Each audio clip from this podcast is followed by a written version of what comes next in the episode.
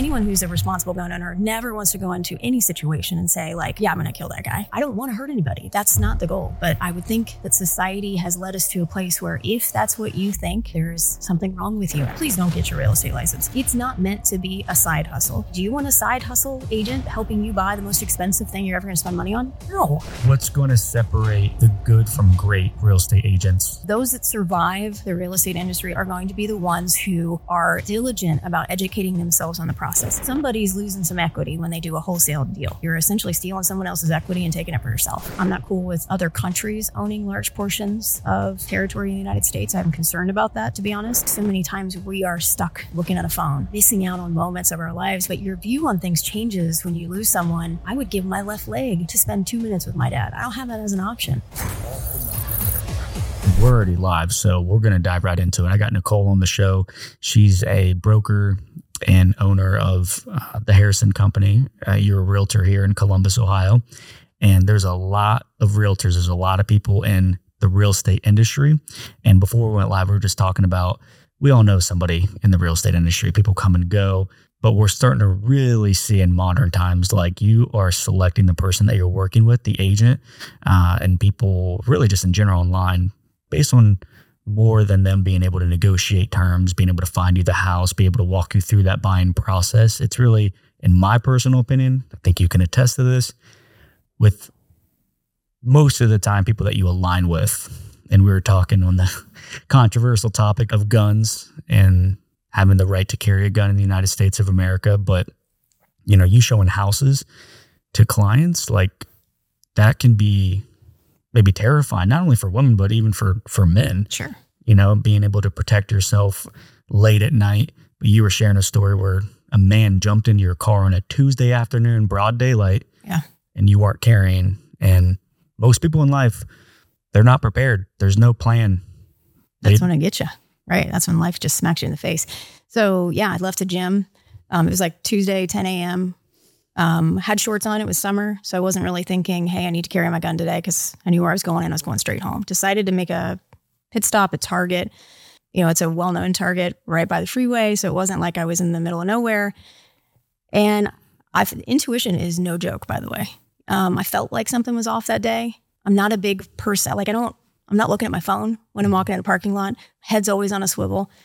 But the hair on the back of my neck stood up that day, and I felt it. I felt something was going to go wrong, and it did. And this guy, who I think he was on drugs, maybe he was mentally ill, I'm not sure, maybe combo both. And I was driving my other half's truck, which I don't normally drive. It's a Black Ops truck. Mm. Like, of all the people in the parking lot, that's not the truck you want to run into, because it's got like cross bows and like guns on the back of the thing, but whatever. And uh, I wasn't used to where the lock was. So I get in the truck and I could feel something happen. He grabbed the door handle on the passenger side and jumped in. And I couldn't hit the lock button fast enough because it was in a different spot on the door. And I wasn't carrying that day because I went to grab, right? Because I know where it normally is. It's just... It's, right in the holster. Right. And uh, yeah, uh, had the sunroof uh, cracked, screamed, because in that moment you kind of freeze. Like, mm-hmm. you want to be like a hero and say, oh yeah, I pushed him out my truck. It wasn't quite like that. Um, but it was my intense screaming to get out, get out, get the fuck out of the truck.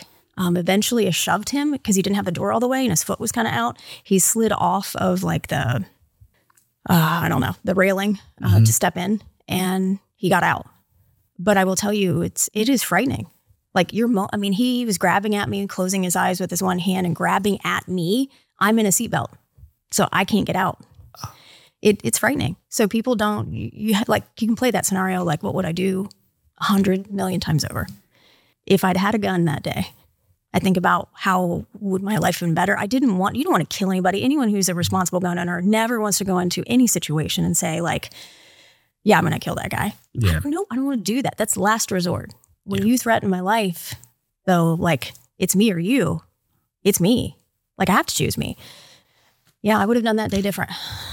Yeah, that's where the the controversy is at, right? It's it's not a very, in my personal opinion, like a yes or no thing. Should we have the rights to carry a gun or should we not? It gets very unique very quick in terms of uh, should people have the ability to go get military grade weapons? Uh, should people have the ability to, you know, carry a gun with a license or not? And then what we see nearly at this point, every single day, there's a school shooting. Sure. So the fear around your kid going to school and being a part of this system, uh, it's a very unique topic because I see I see both sides. I see how in a perfect world, sure, we don't need to have guns. Sure. But at the same time, I go, that's very weird that our founding fathers in the United States of America said, number one, you can say whatever you want. And number two, you're probably going to say some crazy shit that you need to protect yourself. Right. And so I think that's that's where we obviously align. And I'm sure, and I believe most people align with this. I think most people align. It's kind of coming back to the comments. I think we can get so fixated on that one or two comments that just really agitate us. Sure. And there's a hundred other ones that are very positive. But at the end of the day, I think it's potentially ignorance, right? So where do you see in terms of people that are kind of maybe on the fence about it? Like, where do you think the ignorance has caught your attention? So in the comments of when I, I posted a video after the fact, like shortly after I got home, because it was, I was so upset and enraged that it had even happened, because I should be able to go to Target on a Tuesday and get detergent. Like, that was the whole reason. And so... Well, you went to Target. You got more than detergent. Well, listen, surprisingly not. Target. Maybe two other things, but like, it wasn't a ton. Um, the whole... The comment section was rough. People were like, you deserve to die because you own guns. You're part of the problem. And it wasn't, I didn't post it to ask other people's opinions. I didn't post it to be divisive. I posted it because my goal was, as I think about every single girl, every woman I know, they're buried in their phone as they walk through a parking lot or a store or wherever the hell they're going. And they're not looking up, right? And the world is happening around you. You're missing all the things that like you should be paying attention to. I didn't like, I kept thinking about my nieces and my sister and my mom, and like, they should be able to go and not feel like somebody's going to rip their purse off or hurt them um, in the middle of the day or whenever. So the comments were, again, you should die. You must be conservative. You must be a Republican. And listen, I, I don't really talk politics a lot publicly. Um, this is not a political thing. This is a right to protect yourself. This is a right to feel safe, whether you're by yourself, in your home, doing your job. Um, and again, I don't wave it around. I think I don't want to hurt anybody. That's not the goal. But I would think that society has led us to a place where if that's what you think, there is something wrong with you. And I, I don't agree with that. I have, you have the right to protect yourself. Yeah. And people in California, they're, they're seeing the consequence of it, right? They're seeing businesses just allowing people to come in, steal whatever they want. And if you protect your store or if you're protecting your home, right, you're the one that's wrong. You're the one that if someone breaks into your house and tries to kill you and steal your things and you shoot and kill them to protect you and your family, yeah, you're the one that's wrong, which is absolutely wild to me. Well, it's on society. Absolutely. Yeah, they're teaching everybody that it, because somebody else has it, if you want it, just go take it. And that's not, I wasn't raised that way. If if there's something I want in my life, whether it's material or otherwise, the goal is to do the work to get it, if that's really important to me. So that means I might have to make some sacrifice, but I'm certainly not going to go take it from somebody else just because I decided I wanted it. So that it, we just have a societal crash here happening where people, morals are gone, values are gone, families are gone. And that even more so makes me think about, you know, carrying a gun. Yeah. I, I like how you put that. It's a lot of people want to go take something from someone else instead of creating their own, whatever that may be, material things, lifestyle. Let's talk on the household, because sure, you are a very integral part of people's lives. Not necessarily, again, we were saying some of these things off camera, but you had mentioned, you know, I'm not here to find somebody a house. I think that's where a big problem is popping up, and that I've heard from countless people, whether they are first-time home buyers, whether they're investors. Well, I found this property. Why do I need an agent, right? And I, I do believe there's a valid argument that buyer agents, realtors representing buyers, are becoming less necessary, right, in, in times. But the other part of me is in full disagreement of that, because it's not necessarily finding the house, right, finding the property that that investor or that person wants, especially someone that's wanting to find a specific house that meets what they're looking for with themselves and or their family. The square footage, number of bedrooms, what it looks like. You're not them. So you don't know exactly what they want. You can have a good idea. Sure. But one thing you said off camera was, oh, I'm not there to find them a house. I'm there to do the things that they don't know, and or what I like to refer to like their blind spots. Sure. Negotiating, dealing with contracts, all the nuances that it takes to close a real estate deal. So I would like for you to maybe shed some light on uh, how you've been able to help people, whether they're a first-time home buyer or maybe they're just buying their next house, from a family standpoint or just from a real estate standpoint in general. Like, how have you been able to help people in your journey? Yeah. So this is my twenties, I'm like mid twenty-third year uh, being an agent. And I will say that um, that makes me feel really old, but I have been through watching how the market and how representation and what role realtors play, it's changed dramatically. And with popular sites uh, that people like and apps that they like to peruse and look for homes, I get that that's not going to go away, right? And the role that the realtor plays is dramatically different today than even five years ago. So my my job when I say to you is not to go find you a house. It is to some degree. You're going to tell me what you're hoping to gain. I'm going to tell you whether that's even reasonable or not. Because if you're asking me for the farm and you have like a beer budget, right, we're going to have a problem. So I'm going to align your expectation. But you can find usually what you want on any other website or app. So my my job really is to make sure that we're not putting you in a position of liability and risk unnecessarily. There's a lot of risk when you own real estate, and you're going to watch every YouTube clip or, you know, Instagram reel about, hey, buy a house and it's super simple and you don't need a realtor. I strongly disagree with that. If people only knew, they only knew the things that I have to do on a daily basis, that twenty-three years has allowed me to make it look easy, but it is definitely not. It's the stuff where I go home and want to rip my hair out. And if realtors are being honest, that's the stuff that gives them a little bit of heart palpitation every day where you're just like, again, okay. So it's, you have great hair for twenty-three years as an agent, by the way. You know, that's, I'm a good hairstylist. You've, uh, yeah, shout out to the hairstylist, because twenty-three years, twenty-three years in any industry is almost unheard of because people just hop around, but let alone in the real estate industry, it's arguably, if not the biggest turnover industry for sure in America. Well, and I think one of the other things is realtors, I see it a lot. I probably, I have been with three, three, no, I sorry, four brokerages in my career. Uh, one was in the beginning of my career.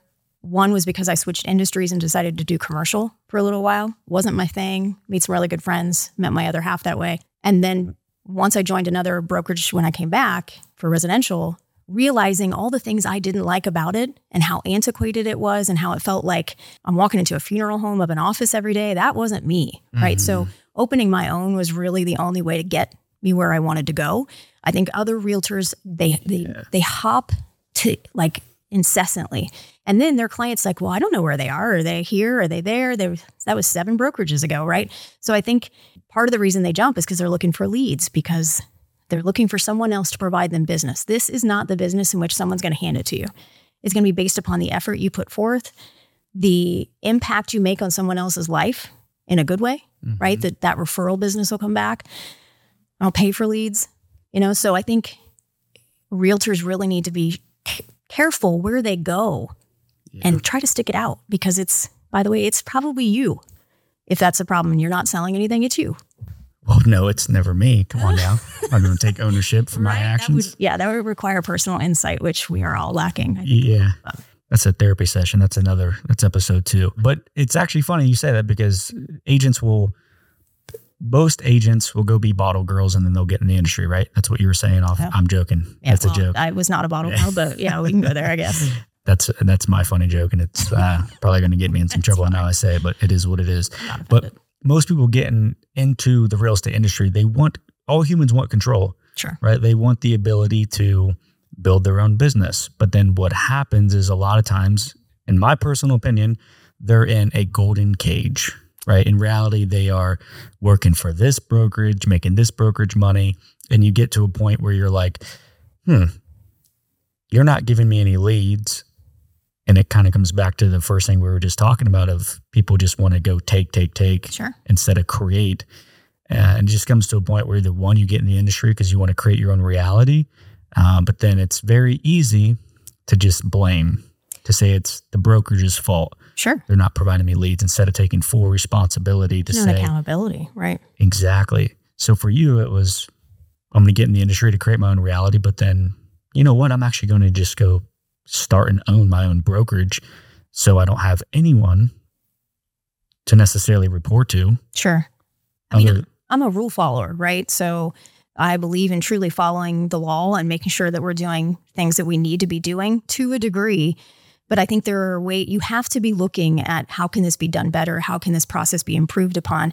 And I think, listen, everybody and their brother got the real estate license in like twenty nineteen, right? twenty twenty. They're like, oh, COVID hit. I don't want to work in an office anymore. I'm just going to go get my real estate license. Please don't. Please don't. Don't. Don't get your real estate license. It's not meant to be a side hustle. It's not meant to be like, do you want a side hustle agent helping you buy the most expensive thing you're ever going to spend money on? No. Mm-hmm. No. So we, we've created a, a culture in which we tell people like you can have millions because that YouTuber says you can. And all you got to do is like sell your soul. No big deal, right? Just get your real estate Uh-oh. license. Selling the soul. Uh-oh. Right. Yeah. It will require you to spend countless hours away from your family. Like all my friends were going out and having fun. Guess who wasn't? This girl, right? It just, and I'm, I was okay with that because it was the discipline enough and the sacrifice to do what I needed to do now versus what everybody else wanted, that like uh, exciting moment in life. Well, I'm twenty or I'm thirty. This, mm-hmm. These are the things I want to do. My head was down. My head's still down. When people are like, well, what are you doing for, you know, what's your year look like last year? I, you know what? Today, I don't even know because I don't, until it's tax time, my head is down. I have to keep going. You can't let, I had this big deal and so I'm set for the year. No, you keep going. So I think you have other realtors who's like, they get so caught up on that high too, where they're like, oh yeah, I sold this million dollar house. Great. Don't go out and buy a Maserati or like quite yet. Yeah. Um, because P S repo man will come take it back if you can't pay for it. Um, I think we have made it look too easy. We have made it look too easy. We have diminished society's view of what a buyer's agent does. We have diminished the value of what the listing agent does. It's just not as simple as it looks. And I... So now what? What would you say is going to be the difference maker of like who's actually in the real estate game? Because we've seen people come and go, right? Oh, we've for sure. People make a lot of money over the last couple of years, especially here in Central Ohio and Columbus, Ohio. And if there's any market that I'm biased on, I've said it for years now, I think from twenty twenty to twenty thirty, Columbus is going to be the number one market. Again, that's my own opinion. Sure. Like I always say, none of this is financial, tax, legal advice on this show. um, but I will put the Columbus market against any other market from twenty twenty up to twenty thirty with population growth, income growth, job growth, and the cost of living. I think it's just a flawless area for investors, for everyday people to buy real estate. And so as a result of that, you get saturated markets. You get people saturated wanting to start a title company, wanting to be an agent, wanting to start a brokerage, all these different things. So what do you think in your twenty-three years of experience as a real estate agent? It makes me sound old. Hey, it's yeah. the Jordan year. Yeah. The Jordan year, the best year yet. I'll take it. All right. What's going to what's going to separate the good from great real estate agents in twenty twenty-four and years ahead? So the idea that you're going to sell a house from dancing on TikTok or Instagram, like that's not like that's not the future. That's not the wave of determining who's going to be a realtor, right?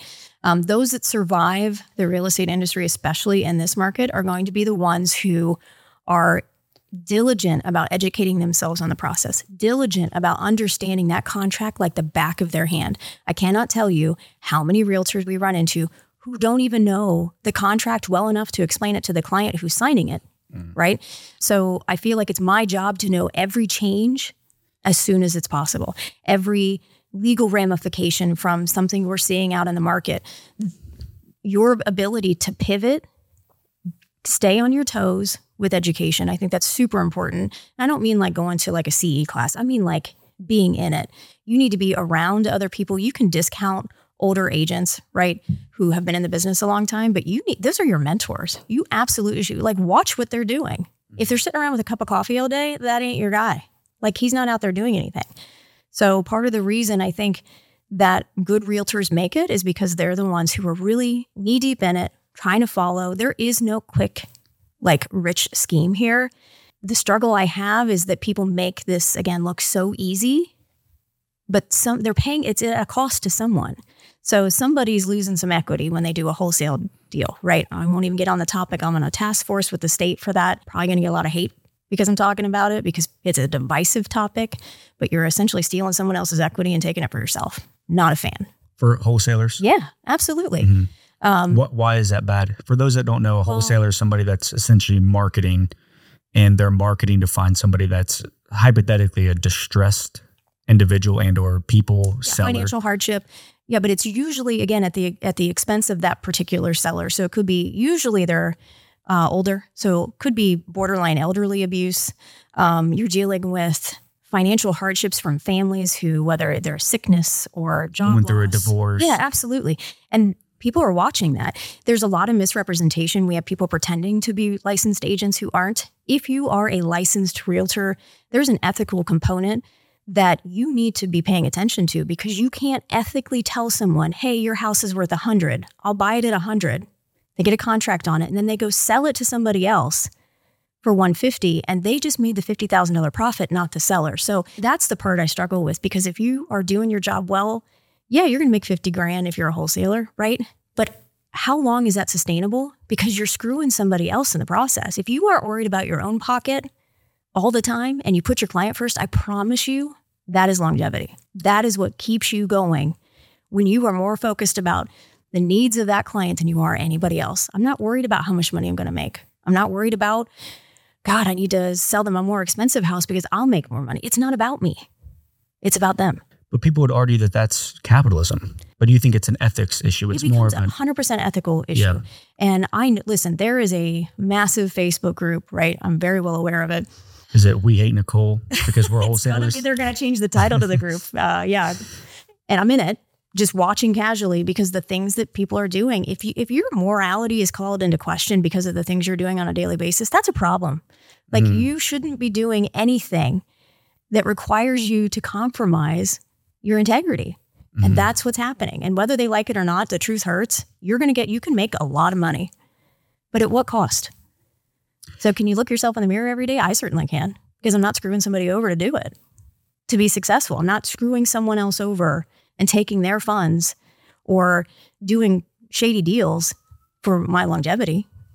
You you have to be willing to put your integrity front and center, and you're you could miss out on deals, right? But that's okay. Yeah, similar to agents, over the years we've seen uh, wholesalers flood kind of the marketplace, right? People selling courses, which, for the record, like I think I'm, I'm a little bit down the middle. I see both sides. Like, hey, that individual's not educated on, you know, technically. I'm not going to go into the the ethics and the law behind it, but you know, I could see how someone has a valid argument as a wholesaler saying, I'm essentially just running a marketing company. I found a qualified lead that's willing to sell their product and service, their home at X price. Sure. I got the buyer, uh, but I definitely see where the conflict is, and we've obviously seen that come Uh, to the horizon here in terms of uh, agents and wholesalers, where people just kind of overnight can hypothetically think that they're an agent or they're a real estate professional. Yeah. In reality, uh, wholesalers, in my opinion, they're not all of them, but most of them are just very good at marketing, maybe very good at sales, and it can make people like yourself that have put twenty plus years of hard work, blood, sweat, tears into the industry, into uh, quote unquote doing the right thing, yeah, in harm's I mean, I way. Just, I, I don't, there's enough of capitalism allows for there be opportunity for everyone, right? So if I'm not suggesting that they can't do it, I'm suggesting that there is a situation in which your your ethics are compromised, especially if you've chosen to be a real estate agent, a realtor. So, you know, opportunity is there for anyone to do anything uh, and to capitalize on that if they choose to do so. But I, I truly think, and it's not even like it comes at me and it's affecting my business. It doesn't affect me one way or the other, because there's still enough business for me elsewhere, and I'm not digging the bar- the bottom of the barrel. But what I am looking at are those elderly clients and those people in a really bad financial position who get screwed over. That's what I struggle with. So, you know, again, these people can make a ton of money really quick, and they're watching those yeah. seminars and paying for those, whatever they are, you know. What's maybe the, some hypothetical solutions, right? Is it like, hey, if the house, if you get the house in contract as a wholesaler for a hundred thousand and you can sell it to an investor or sell it to somebody else for one hundred fifty thousand dollars, and they put some work into the property, and the after repair value is actually worth, I don't know, three hundred thousand dollars. They put fifty grand into it. So they're all in, again, for easy numbers here, two hundred thousand dollars. They can sell it or they can refinance it. It's worth three hundred thousand dollars, one hundred thousand dollars of equity there for that that new end buyer. Do you think that it's a solution such as maybe they can only sell or wholesale the ownership rights of the property to the next buyer? So let's say that you are the the owner, I'm the wholesaler, and Michael behind the cameras here, we keep him, uh, it's actually Michael Jordan because it is twenty. He's in his Jordan year as well. Yeah, I'm honored. Uh, yeah. If, if, if I get it locked in with you for one hundred thousand dollars, should there be like a percentage or a dollar amount maximum that I can sell it to the no, next I mean, buyer? Essentially the middleman, right? Mm-hmm. And I have no problem with the end buyer taking that property, doing improvements, selling it for more. I have no problem with that at all. The problem I have is the the person in the middle. And and most of my issue is truly misrepresentation, because there is they're not disclosing that they're not a realtor. We just had an issue where one of the contracts that I happened to see, because someone came to me, it was a family member that had received it, they misrepresented that they were a realtor. They had been at one time. Uh, the I division see. of real estate, most consumers don't know that the division of real estate has a license lookup, and you can see if somebody's suspended or their license has been revoked, when they got their license, things of that nature. Consumer doesn't know that. They go to realtor dot com, right? So they type this guy's mm-hmm. name in and it says realtor. The problem is, is he hasn't been a realtor for like ten years, but he's out there still hustling people to make it look as if he is. That's where I have the problem. It's disclosure. You're not disclosing that there's a chance you're going to make money at the cost of the seller's equity. That's my problem. Disclose it. If you want, if the seller's still willing to sell you the property knowing they're going to give it away to you, fine. But it's because there's this gray area or cloud over it, and they're not being forthright to say, hey, look, I want you to know, A, I'm not a realtor. B, I'm going to take your equity and I'm going to keep it. Yeah, I see what you mean now. It's not necessarily the act of being a wholesaler or the act of even making a ton of money. It's the act of essentially false perception. Correct. It's the ethics piece of like, yeah, you were an agent ten plus years ago, and maybe on your Instagram bio or maybe online, you can say that John Smith, which by the way, who was it? What's his name? Yeah. Well, so because we'll, I uh, wouldn't take it down, I'm not going to say anything, but uh, yeah, it. I'd love to, right? Dang it. Maybe uh, episode two. Yeah. Maybe, maybe we'll, uh, maybe we'll do a tell all, right? So yeah, it's, it's essentially if you would look up their name and it's like, oh yeah, they real estate professional, expert, or realtor, whatever it may be. So, okay, that makes sense. That's uh, just misrepresenting who they are and what their role is in that transaction. And again, that's with anything. There, there are some shady buyers, right? There's shady investors, there's shady realtors, there's shady lenders, title companies, whomever. Just have some integrity in what you do. If you're going to do it, do it all in. Do it the best that you can. Surpass somebody else's skill level. That's what makes you good. It's not your ability to like swindle someone.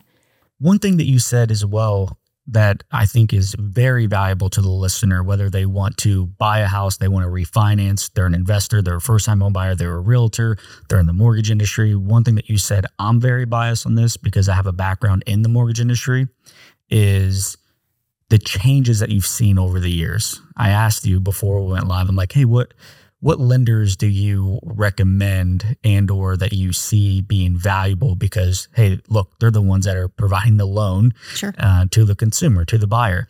And you had mentioned that it's becoming more intriguing for buyers uh, and agents to have very good relationships built with local banks and local credit unions.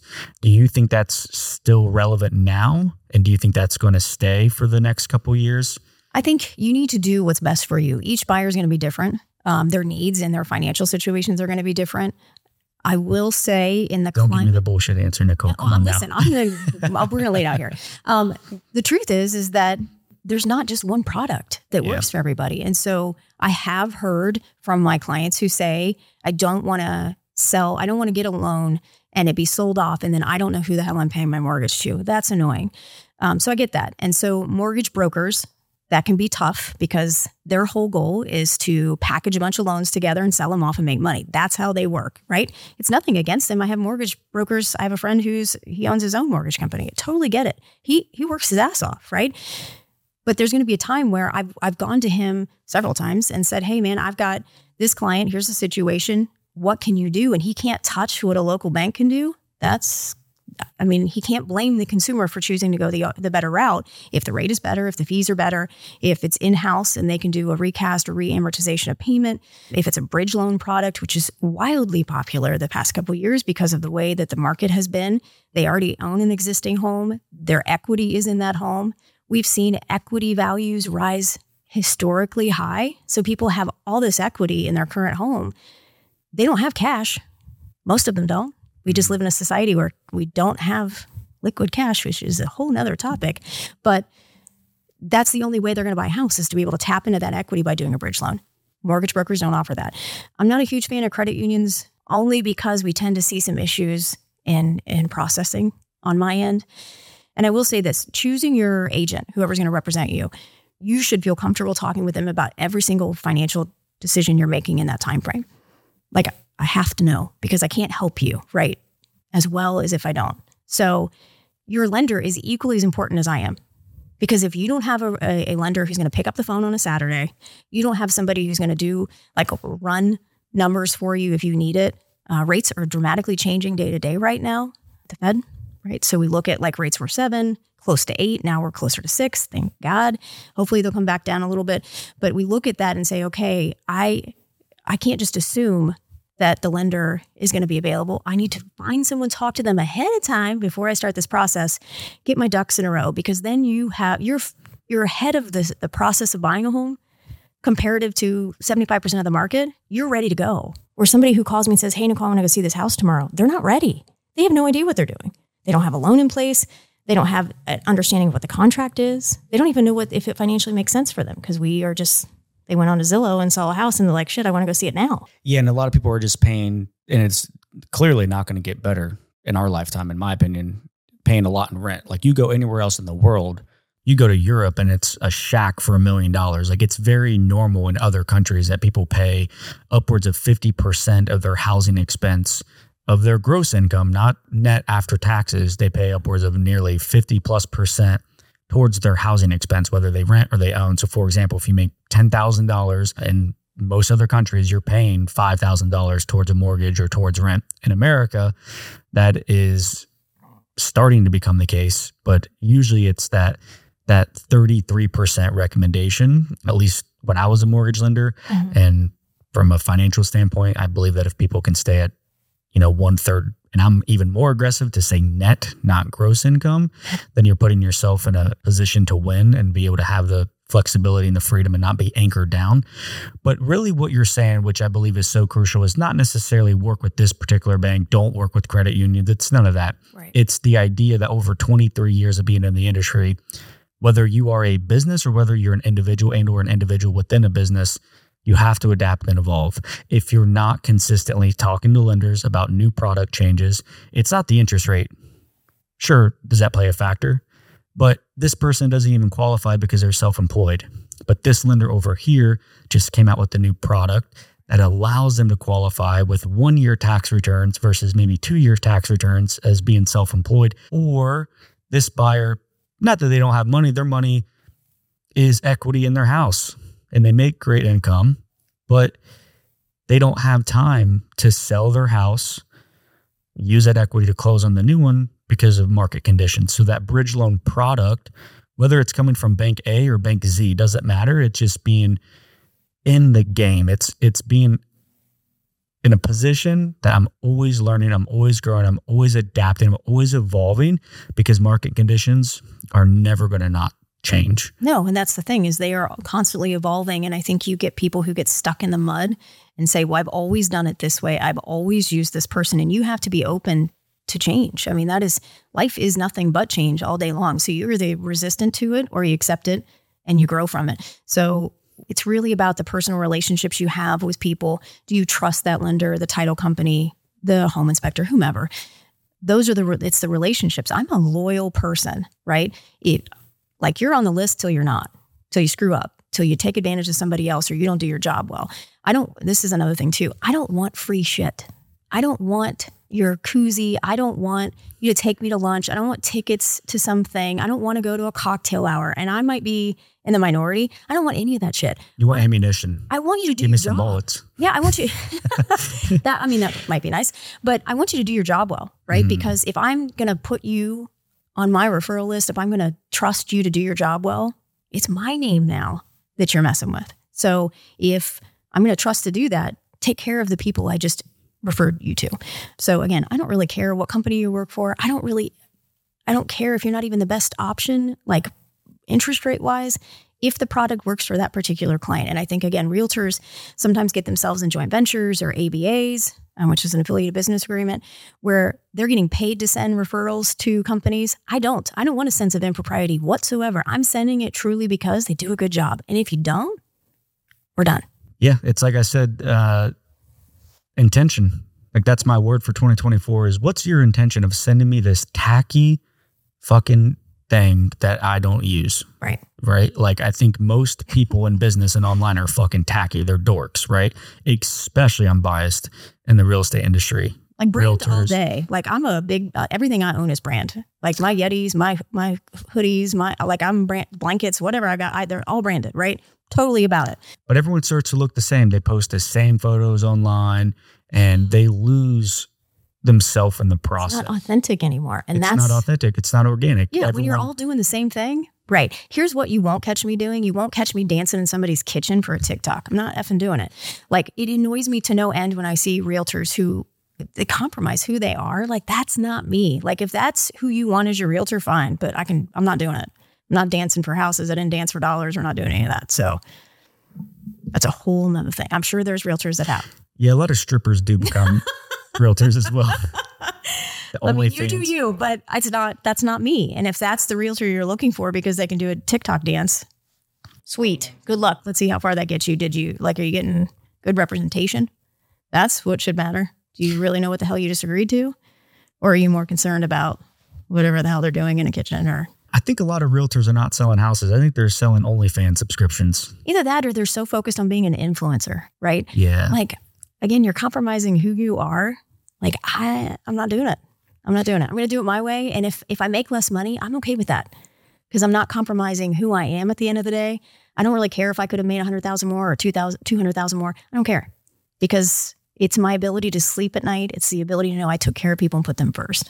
And again, not dancing in a kitchen for Instagram. We're not doing that. So, yeah, I, I agree. I think that, uh, I mean, for me, this is exactly why I had to create a podcast show because I started to feel and see myself change mm-hmm. in the process of creating over the years where making like the perfect intro hook to a video, uh, you know, being fearful mm-hmm. that maybe what I said was incorrect or it wasn't perfect.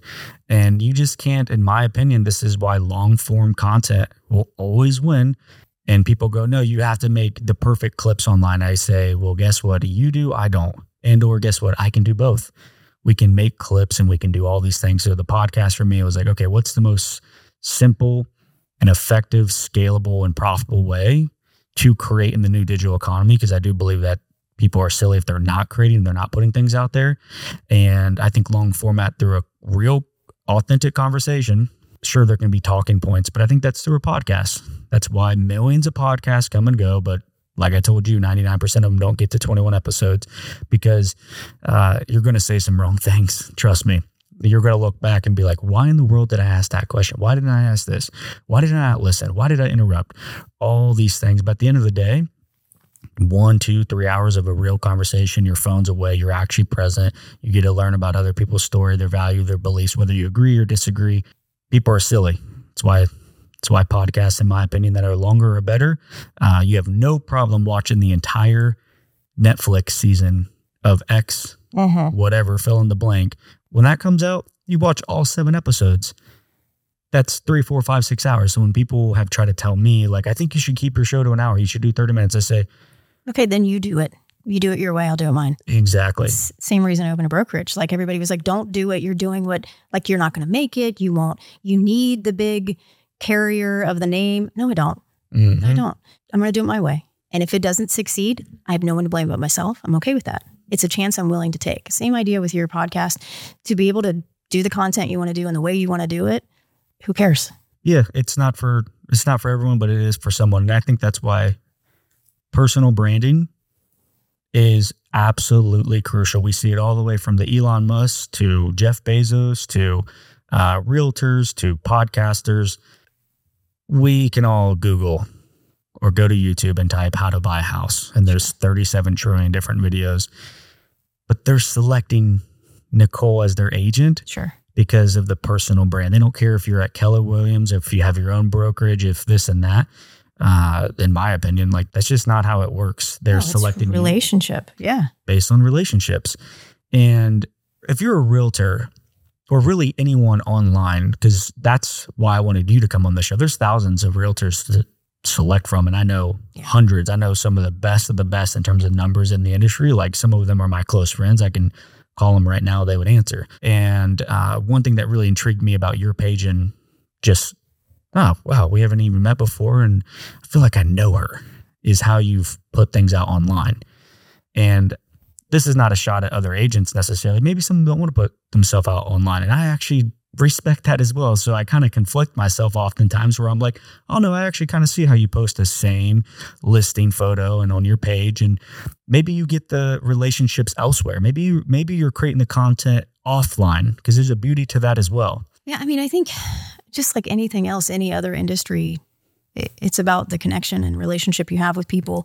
And I think it's easy to see someone and have a perception of who they might be or what they might think, but until you actually get to know them. So my goal with Instagram or Facebook or in general has, has been to, to show people truly like a glimpse of what my day is like. And sometimes it could be like shit has hit the fan. Other realtors have annoyed me to no end, right? Like who? we, we all have a black book of like agents that have just either rubbed us the wrong way, have done some ethical, unethical stuff. And you're just like, no, I do not want to work with that person again. Um, that black book will probably stay private, but they knew who they are because there's no warm and fuzzy, right? I'll do the, I'll do a deal if I have to with you, but we're going to get it done and we're, we don't have to exchange pleasantries. Like we're just going to get it done. But yeah, I, everybody's got that list. That is where, because I could potentially be coming off as like hating realtors right now. Uh, and maybe people in the industry, that's not the point at all. It's a good thing in our feelings. Yeah, yeah. You got to keep you guys on your toes. But I that's where I actually do have a, a ton of respect. You're managing relationships and emotions all day long on people's biggest, likely biggest investment they'll ever make in their lifetime, like th- their home. Yeah. Right. And it's a heightened emotion for everyone involved. Yeah. So, I mean, here's the thing. People are usually moving for life events, right? So they're getting divorced, sadly, or they're getting married. They are downsizing because they're at a point in their life where they don't need a bunch of space, or they're upsizing because they're starting a family and they suddenly found out they're having triplets, right? That's happened. Death is a big thing too. You know, people die, and I don't think people realize that that in itself is a whole nother real estate transaction that you want to be careful who you choose when you're dealing with a situation that it's end of life or death has already happened. I don't know. I, you need to be as selective about who you're hiring mm-hmm. as you would like who you pick your dentist, right? They're going to be in your mouth. They're going to be like, it's invasive, right? I'm going to know details about you and your life that you may or may not want me to know, but there is a reason I'm asking these questions. It's so that I can truly guide you in the best way possible. Um, and some realtors are there just for the transaction, which is sad because they're looking at their own pocket. But again, if you put other people's needs above your own, it usually works out in the end and in the long run. And what do you think is the biggest opportunity in real estate, specifically here in Columbus in twenty twenty-four and years down the road? So if you look at rental rates right now, just if you're trying to rent house or an apartment, they're sky high and they're continuing to go higher, um, which is great for investors who own them. But if it's you renting, it's starting to hurt. I mean, if you look at inflation and you look at the cost of living here, it's thankfully we're not those outlying states like California where, you know, we have a mass differential between income and cost. Now, I think here in Columbus, we have a lot of opportunity with the amount of growth we're having, but that comes at a cost too. We are in a nice situation, and I'm not going to be the realtor that says, now's the time to buy or now's the time. I hate it. It annoys me to no end.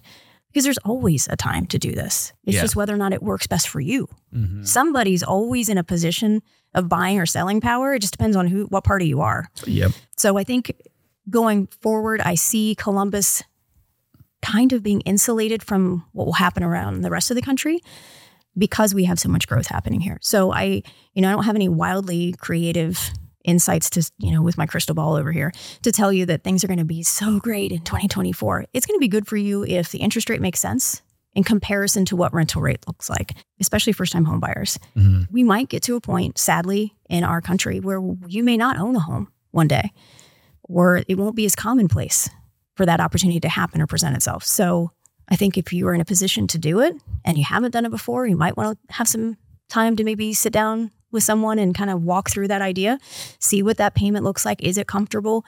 What's a long-term goal in holding? Does this turn into an investment property? Does it not? Yeah. And I think too, it's the, the evolution. It's being able to like adapt. It's yeah. being creative.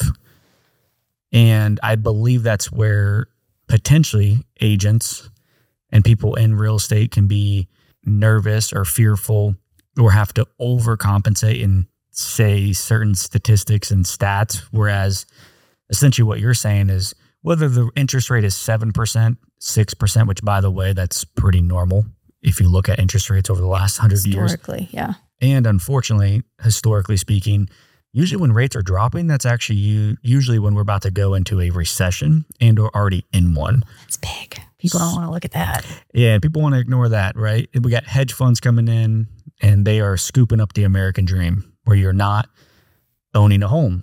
You're going to live in an apartment. You're going to own nothing and be happy is yeah, what they said. I, that doesn't work for me. And that's because you're creative. You're willing to get the deal done if the person wants it. And I think that's where at least the accounts that I follow and seeing people create online, it's there's one hundred one trillion different ways to get a real estate deal done. Mm. No matter what the interest rate is, no matter if you have a bridge loan or not. I think that's what we're starting to see is people become more educated, or agents become more educated to understand how to negotiate a deal, to say, hey, we'll do seller financing, or we'll get creative and be able to assume that person's mortgage loan because they have a lower rate. Yeah. And I think that's coming. I think that's coming. I think we're going to be in a position where somebody's got locked in at three percent, and maybe rates after this, you know, election cycle go back up, which they probably will, right? Again, no crystal ball, but just looking at history. Why wouldn't you have the opportunity? If you can take on a three percent mortgage, why wouldn't you? Mm-hmm. So if a seller is able to let you assume their mortgage from when they bought in twenty eighteen, twenty nineteen, yeah, makes that property more sellable too. It's, it's more attractive. I think people just get blinded. They're like, oh, rates are too high. Home prices are going up. It's like, do you realize that you can negotiate a rent to buy? Do you know, do you know that you can negotiate a different contract? It comes back to what you're saying. It's like most agents don't even know how to look at a a typical contract and understand what it means.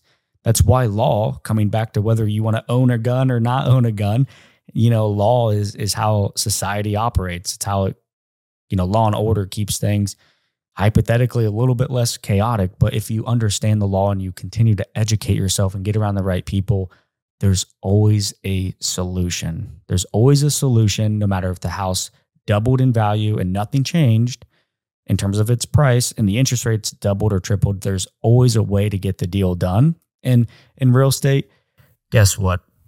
Most of the time, you're not going to be able to measure all the benefits on a spreadsheet. You're going to say, hey, I have the peace of mind that when the energy grid goes down, like Nicole was predicting. I didn't say that. She was saying that. Glow. She was she was giving yeah, you all yeah. these conspiracy. I'm joking. Yeah. Trying to get the board of realtors. I might have tapped on that a little bit. But yeah.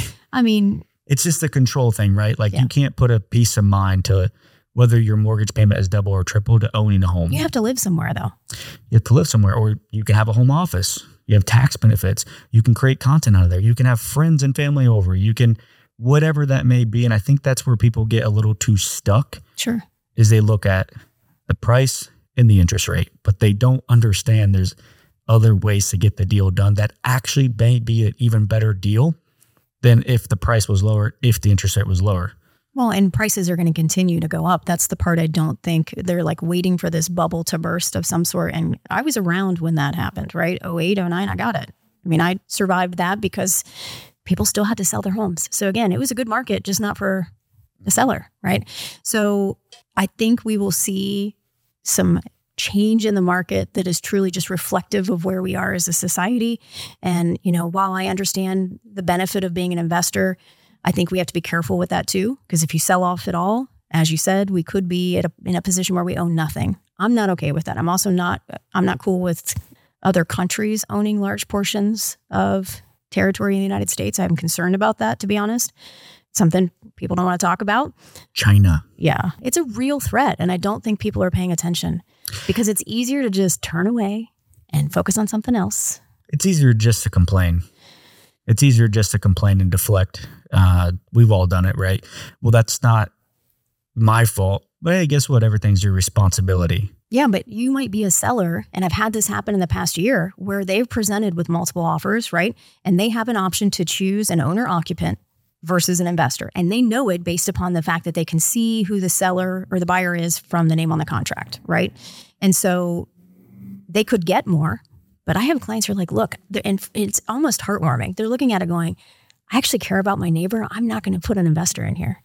I want a f- like an owner-occupant. It doesn't necessarily have to be a family, because a family is a changing thing too, right? You don't necessarily have to have kids to be considered a family. But I think people really want somebody who's going to have pride in their home, take care of it, because it, it affects the neighboring homes around it, where investors aren't, they're not there. They're not taking care of it in the way that you would. So we had sellers choose owner investors or owner occupants over investors. And that that was huge. It was huge. They took less money. Yeah. And that's a core principle though of... A core principle, you could argue, of America is freedom and capitalism, to take whatever offer you want and get the biggest bang for your buck, take the highest bidder. But that's coming back to the ethics piece, right? It's like sometimes that greed versus taking a very solid profit to look out for your neighbor. But then again, like maybe that neighbor was annoying, you know? So maybe you're like, yeah, fuck that neighbor. I'm taking China's offer. I'm going to hope. I'm going to hope that uh, like, I don't know, maybe it's the like old fogey in me that's really hoping that like people disconnect and get to know who their neighboring people are, whether it's like the direct neighbor or not, like the neighbors in where you live, and like just being aware that they're there, right? So that's half the battle. I, I commend those sellers for taking less money, because they truly were like, it was a conscience thing for them. They were like, you know what? I'm not willing to compromise some integral parts of who I am and how I think just for a couple extra thousand dollars. I'm not doing it. So I was I, kind of excited to see it. It's actually kind of crazy you bring that up, because I was just talking about this to my significant other the other day. I'm like, I know more people on my phone, on Instagram. Mm. I know them better, or at least I feel like I know them better. Than your neighbor. Than my neighbor. Yeah. I know more people on Wild. Instagram and have more conversation with them than the people that I see in the elevator in this building. Whether it's good or bad, I don't know, but it is interesting. It is interesting to think about, because that's where America's going. It's going to, you're going to live in this building, you're going to rent, it's owned by an investor or a big hedge fund. Uh, and this is where you go to the gym, and this is where you get your food, and you don't leave this little one mile radius, which can be good. Also can be bad. Yeah. I don't know that that's quite the American dream for everyone, right? I've gotten a lot of requests lately for people for land, right? Um, so I have a friend of mine who he is a P T. He and his wife just got married, and they wanted acreage away, away from society, away. And it's not that they're antisocial people. They're amazing people, but they're looking at it like, if I'm going to have a family, I want to control where I live, the content that reaches them, the food supply that reaches them. Like, it's a legit concern for a lot of people, and it's not to be doomsday, right? Mm-hmm. But it's just saying, hey, I want to control this, because I don't want to be pigeonholed into living in a one building and going to the same gym and doing the same thing that everybody else is doing. And they rely heavily on their neighbors too, because their neighbor might help them out during a snowstorm, or, you know, with cattle. Like, people in Ohio are talking about cattle, right? It's not like, I don't know. It's a big thing. And I, I think you'll start to see the push from Central Ohio out much further, because it's not necessarily that it buys you more. It's, it's what it buys. It's the freedom that it gives you. And that's not everybody's dream, and that's okay. But I'm seeing a lot of that. A lot of people wanting to go out further. That's what I've been betting on the last, uh, you know, when I say twenty twenty to twenty thirty uh, in Central Ohio and, and Columbus, is if you look at the markets that have higher population, you know, five hundred to a couple million, let's say, it's not necessarily that market that it in my personal opinion, is going to explode. It's the surrounding submarkets to secondary markets, but then the kind of like the secondary market within the secondary market, right? right? It's not necessarily downtown Columbus, which has seen a lot of growth in suburbs. It's now going to be the twenty, thirty minute drive outside of the city yeah. that we're starting to see expand, where it's just far enough where you can maybe get someone to deliver pizza, or you can still drive to go pick it up, right? Uh, which is funny because we're internet talking. Internet is a huge thing too, though. The what, sorry? The internet. That's the, the bigger thing that I think we have to think about too, is access to high-speed internet. That plays one of the biggest roles in determining whether somebody's going to move out further. I think if that was something that was easily and readily available to people out pretty far, we would have a massive explosion. But because they're looking at satellite as an option for internet access, that is really where it becomes an issue. So I don't know if we can get infrastructure with that out a little bit further. I think it opens the floodgates. Well, if the internet goes down, right. I uh, don't know how relevant well, it is. We're all screwed because I don't think anybody seems to function these days without it. So yeah, that's a whole, that's a whole other topic. Now, how, how do you get leads? How do you get Uh, qualified leads? We know that you can cold call, you can go to networking events, you can put content out there, but like, what is one unique way that a, a real estate agent, or maybe how you have gotten qualified leads? Yeah. So I'm going to be like uh, in the minority here because I don't pay for leads. I have never in my life, in my career, paid for a lead. I don't pay sites to send me leads. I don't pay a broker, never have, to send me leads. It is truly about the relationships I have with people.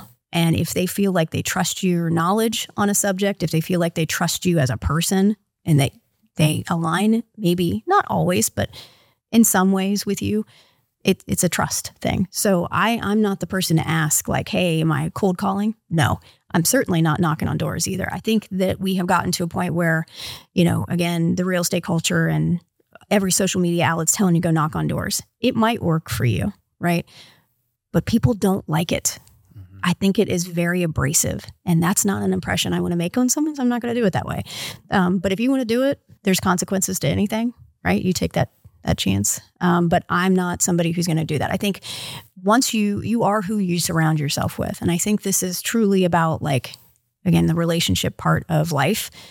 You know, when you surround yourself with people who are driven and successful and want, they're not mad because some other guy makes more than them. They're like, good for you. Mm-hmm. Good for you for busting your ass, because yeah. I want to do, I want to do the same, maybe not the same way, but good for you. Like, there's a happiness level that comes with being happy for somebody else to see them succeed that I think young entrepreneurs, and that word is used a lot, they miss out on. They're so busy trying to find a quick hustle way to like make magic happen that they're missing out on the long-term relationships that they could have with the people they surround themselves with.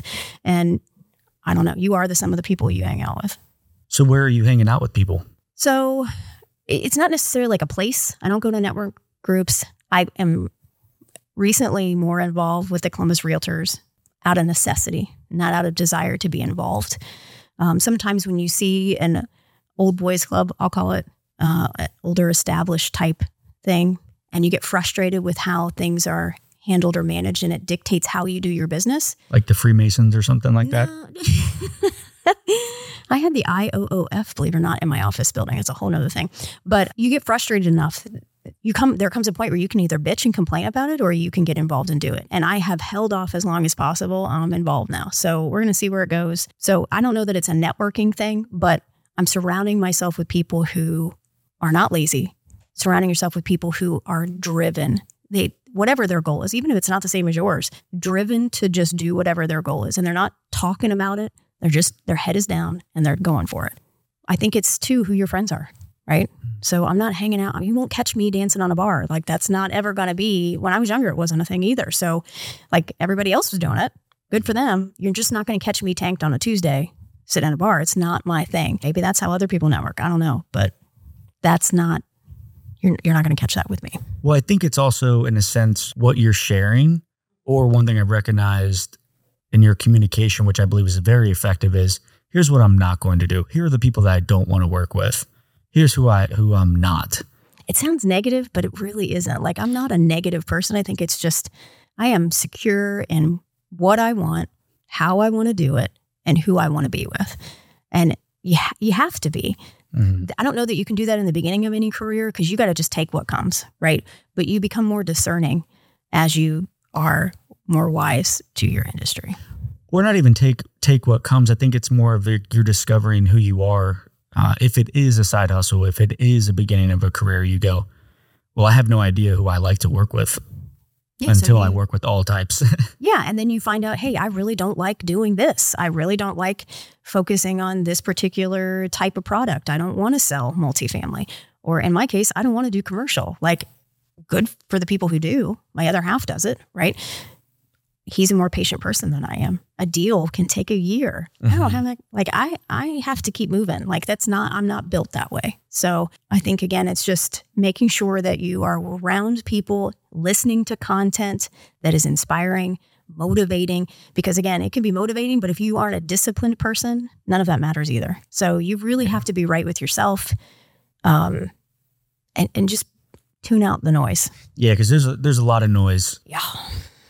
I call it like night vision mode. You got to just sometimes go in the dark. You got to go silent. Sometimes silence is the best form of communication. Most people can't be alone because in reality they're lonely. Uh, and that silence is very, very loud and they can't handle it. So they have to go distract themselves by going to the bar, distract themselves, posting everything they're doing. Sure. Because the people that they're around are affiliated with, or they're just not comfortable being silent. Because again, the thoughts can get can get very loud, right? So what do you like to do for, you know, your mental health? What do you like to do to be and continue to adapt to be the best version of yourself? Do you like to go to church? Do you like to meditate? Do you like to work out? Do you like to uh, shoot people at Target? Like, what do you like to do? Well, I mean, this is not where I have like a profound statement or uh, I'm going to share like some nugget of like magic with you, but the older I have gotten and the more secure I am in the position I have in life, I do whatever I want at the time in which I want to do it. There comes a freedom with success that is worth more than money.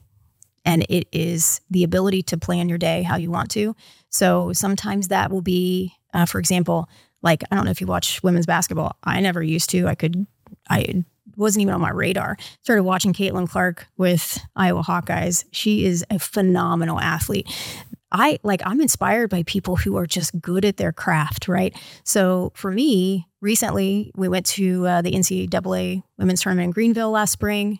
Um, I flew out to Iowa this year mm-hmm. just to catch a game. Um, going next week to the O S U women's uh, against Iowa, their game. So that's been kind of cool. It's something new for me. Um, yeah. I aspire to be taller and to be a good, uh, better athlete. Uh, that is, I think that ship has sailed, but, um, I'm going to hit my growth spurt right? soon too.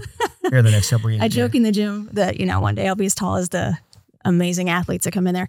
Um, Caitlin Clark's a baller. Yeah. I mean, but like model some of the things that are great about her in your own life, which is like, if you're going to do something, fucking excel at it. Yeah. Like be the best at that. So that's inspiring to me. That gives me a little bit of like off time. You know, I, I enjoy being at home, believe it or not. Sometimes I need the quiet mm-hmm. because I just need, I'm, I'm talking all day to people. Um, and you take on sometimes their, the heavy things that they carry when you're yeah. trying to help them through a transaction. And so sometimes I just need the quiet. Um, but I, I don't have like any exciting hobbies. Like, again, I'm not out at the range every week. It's, I probably should be, um, you know, I'm not necessarily going on some, you know, mission trip of some sort or some sabbatical. Yeah, I think that's one thing you had brought up too is a very, very good point. I think how, like where my respect comes in for people in the real estate industry, especially realtors, is that energy exchange, mm-hmm. right? Like when you're going to go get your hair done, which again looks great for Thank twenty-three you. years being right? in the industry. Jeez. Uh, I even find myself, right? Like going to my barber, it's almost like, in a sense, a therapy session. Yeah. Uh, where you just went in there to get your hair cut or get your hair done. In reality, you're like talking about some family trauma uh, or you're talking about like the holidays and, you know, you're mad at your cousin or whatever it may be, right? Or vice versa. But it's a big energy exchange. They're going through a big change in their life. It's a big investment to buy a home. You're in person with them, which is way different than doing things virtually, like on a phone call. Or all the above mm-hmm. for a realtor. So it's like at the end of the day, you're like, holy cow, I just was on thirty-seven phone calls. One closing's going sideways because of X, Y, Z. It's usually not just one, by the way. Yeah. Yeah. it's it's usually like five at a time. Right? It's usually every closing's yeah. going, going sideways. But all of that, most of it, if not all of that, is uh, not your fault, but it's your responsibility.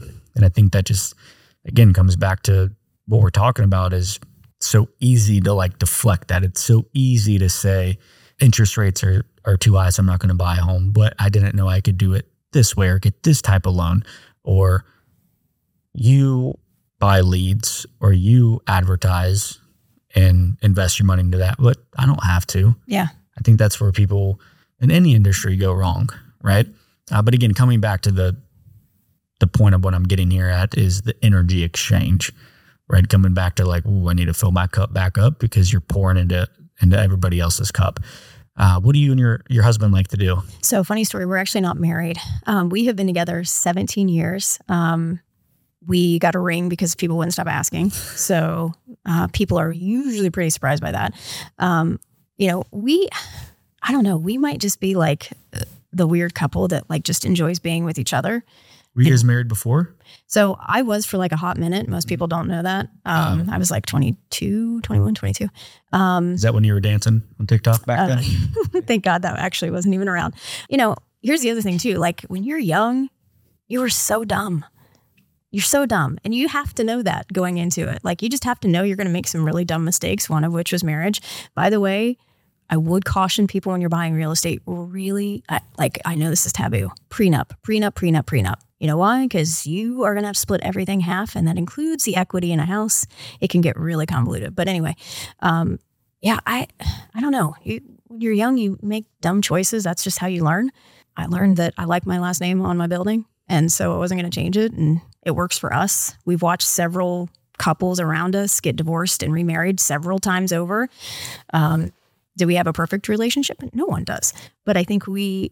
we enjoy being together because we know, by the way, the door is right there. Mm-hmm. And at any point it could be open. Mm-hmm. So I'm just not going to, like, you make a choice every day to be together. So that's kind of, I don't know, we just take wherever the day goes and that's what we do. I mean, it's not like I don't have, again, no profound, like we meditate together. We go to the gym together. That's, I think that's really good. Nice. Um, what else?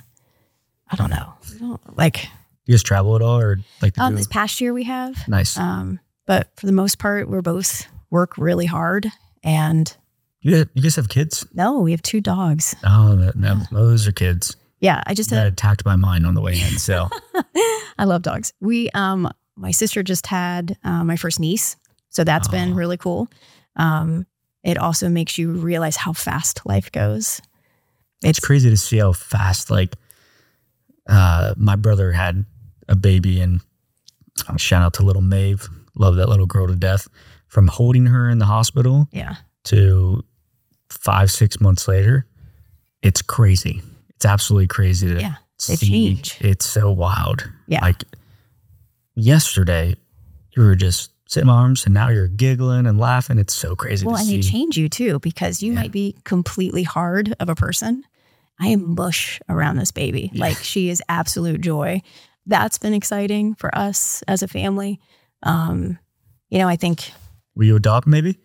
No, I think we're at a point where we recognize that we're just, I'm good loving on everybody else's kids. Yeah. Yeah. It works for me. Like yeah. I, I, there's something about holding the title of aunt or uncle or, you know, where we get to really be involved, but I get to give them back. Yeah. yeah.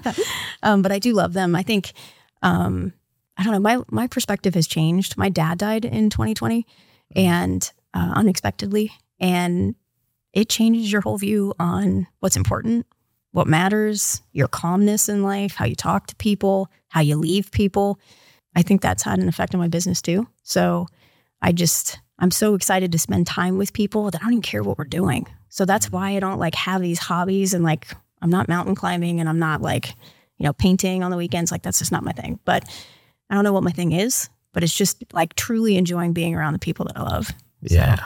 I like that. And that kind of comes back to the name of the show and why I created the name All for Nothing, because I believe most people go their entire life. They go day in and day out, have nothing to show for it.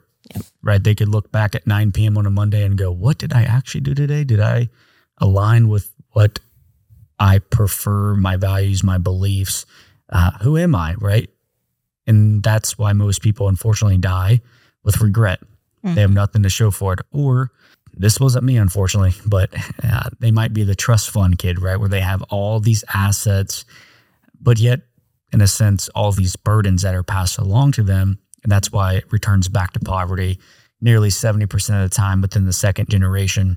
So that's why I, again, created the name All for Nothing to ensure that I, myself, the audience listening in, the guests coming on the show, it's a friendly reminder to make sure that you're not doing it all for nothing. Yeah. So although you don't have, you know, what seems to be, I'm sure there are some, uh, you know, hobbies or quote unquote special interests, but what are you doing to ensure that you're not doing this all for nothing? I mean, it's the satisfaction at the end of the day of knowing you've helped someone in some way, like that you left them better than you found them, right? Mm-hmm.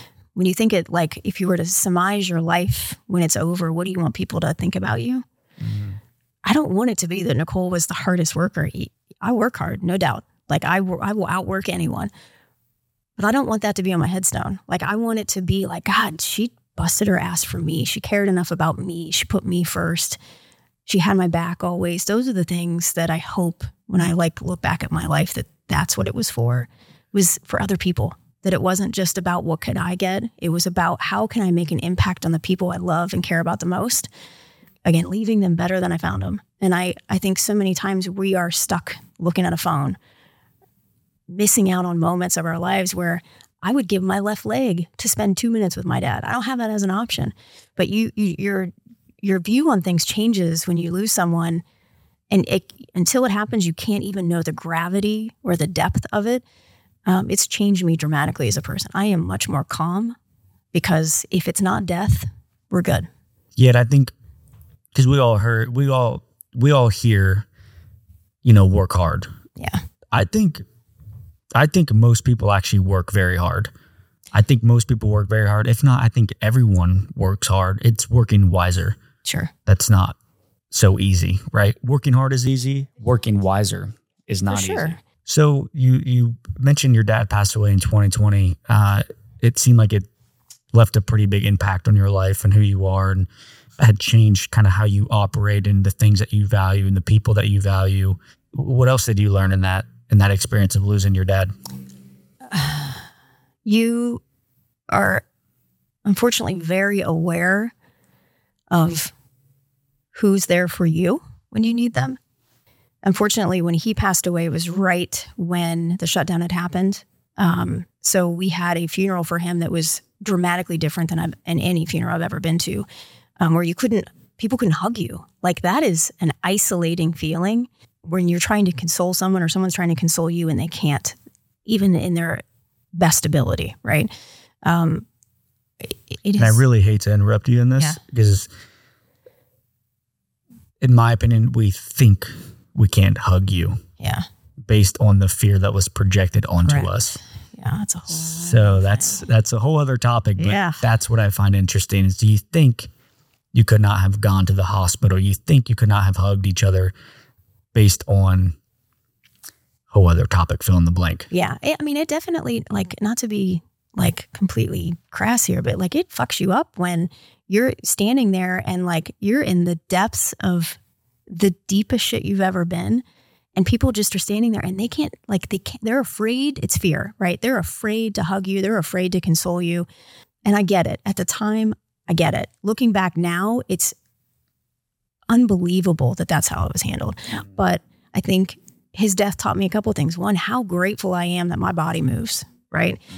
That my, I am, I have a vessel that I am bestowed to keep care of, right? And I think we as a society take for granted the ability to like move, to breathe, yeah. to, you know, we're, we abuse it daily. We all do mm-hmm. to some degree with something, whether it's food or alcohol or drugs or whatever. I saw that as an opportunity to go, what am I doing? Like I consume things that I shouldn't. Like this is not like if, if I were to die tomorrow, I'm not ready. Like I have things I want to yeah. do. Um, and I think I felt robbed of time with him. So it made me look at my life and go, do I want to be behind a desk or in my car showing houses all day?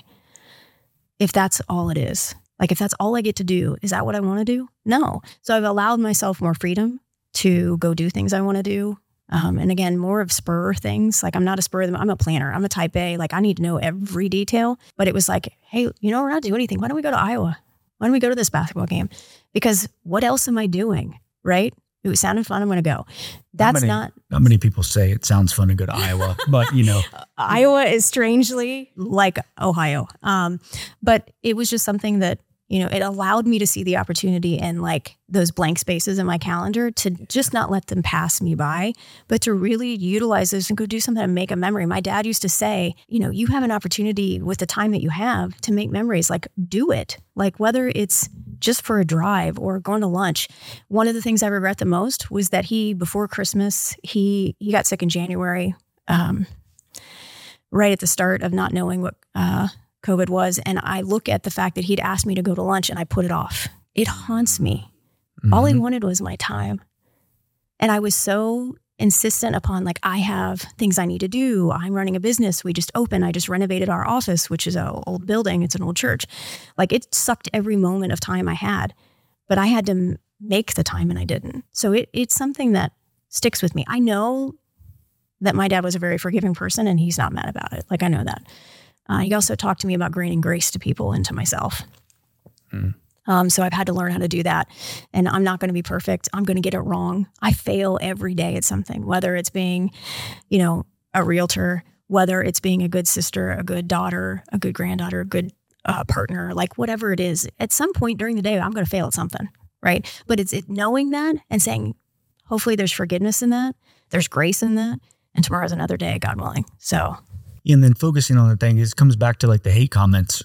You, like it's so easy to say, uh, I should have, you know, sacrificed my time. But you can also reflect back and say, well, if I didn't do that, then I wouldn't be even on the podcast show right now because I would not have been able to build the credibility in the team and create the client's experience that I that I've created. And that comes back to giving yourself grace, right?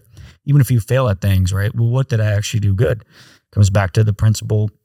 And my motto, which is being focused on running your own race and ensuring that you're not doing it all for nothing, because it's so easy to say all the things that you did wrong. But it's like, well, if I just actually do like probably one good thing a day, that's going to move the needle. Yeah. That's all that really matters. I don't think it's going to Iowa, but you know, hey, who am I? I mean, if that's what I do for fun, right? In fact, we were actually just talking about going back, but I think it, you have to look for, almost like romanticizing your life. You have to look for the accomplishments, however minor they might be in every day, and saying, I, you know, yeah, I failed short on X, Y, and Z on my list, but man, if I didn't knock out A, B, and C, right? Mm-hmm. And, and being okay with those things and saying, you know, I'm going to take the time to appreciate what I'm doing, take the time to appreciate who I'm with, um, whether that's personal time or work time. I am grateful for the experience of realizing that everybody's journey is different.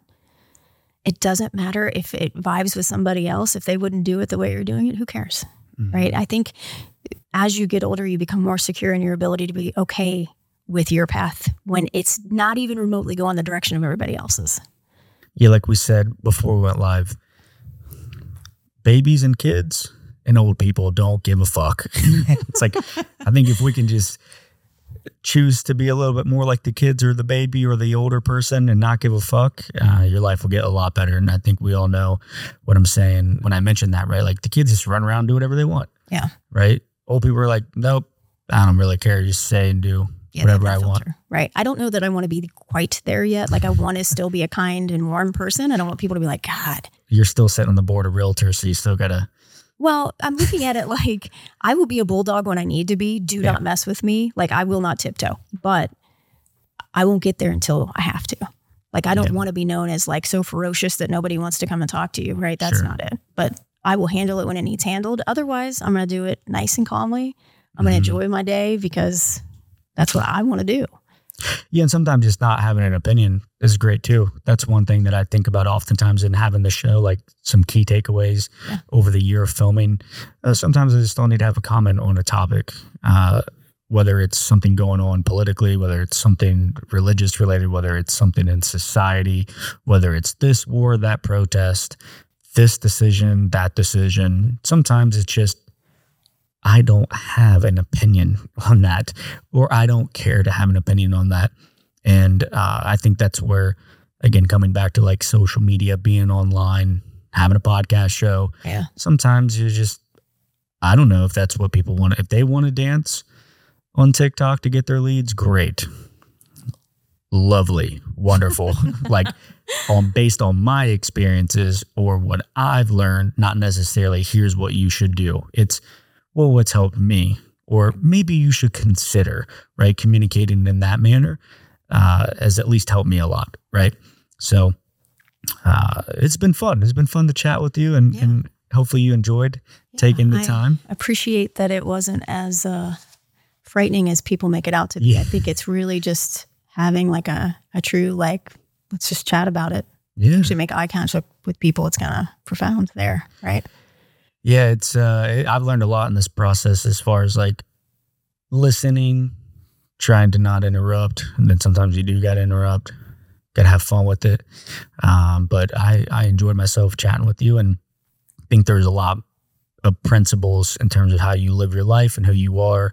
And, uh, it seems like based on what I've heard from you, a lot of that stems from the recent years and losing your father and going through that adversity, uh, because adversity's coming, right? Whether we want it or not. And a lot of times that adversity is a direct, a direct light on your environment of people, places, and things. It's the direct light of like, oh man, I thought these certain people would be here to have my back. But in reality, you go, well, did you really need anyone to have your back? Why did you have this expectation of others? Right. Uh, the places that you're going to, the things that you're doing. I always, always talk about environment. Uh, and then in reality, it's usually a direct reflection of yourself. So again, I enjoyed my time chatting with you. Same. Anything else that you want to leave the listener with? Anything else that uh, yeah, just, they can learn? Yeah, just be careful. If you're out thinking about doing real estate in Central Ohio and hiring, whether you're buying something or selling something, just be careful. Really take the time to interview a couple people, see who you really vibe with, who's a good fit for you. It is not just picking somebody. It's not just like, hey, they have a good Facebook page, or nobody's looking at that anyway, right? They're, can you have a good relationship with that person? So that's all I'll leave you with. Just don't pick your mom's brother's uncle's cousin, right? That's not a good reason to pick an agent. Yeah, who you should not pick are the ones that are not making cool content or getting on podcast shows, and they're using their photos from twenty-three years ago on the business cards. Yeah, if you we go, don't recognize you, that is a problem. You definitely need to update your, your pick. Just saying. Yeah, don't get catfished by your realtor. That's that's rule number one. So yeah. If there's any wise words that I, I can share. Use A I, so we're good. All right. All right. Cool. Thank you. See you guys in the next show, and uh, I'll have all your contact info in the bio below. Cool. Awesome. Bam. There we go, Nicole. That's how we do it.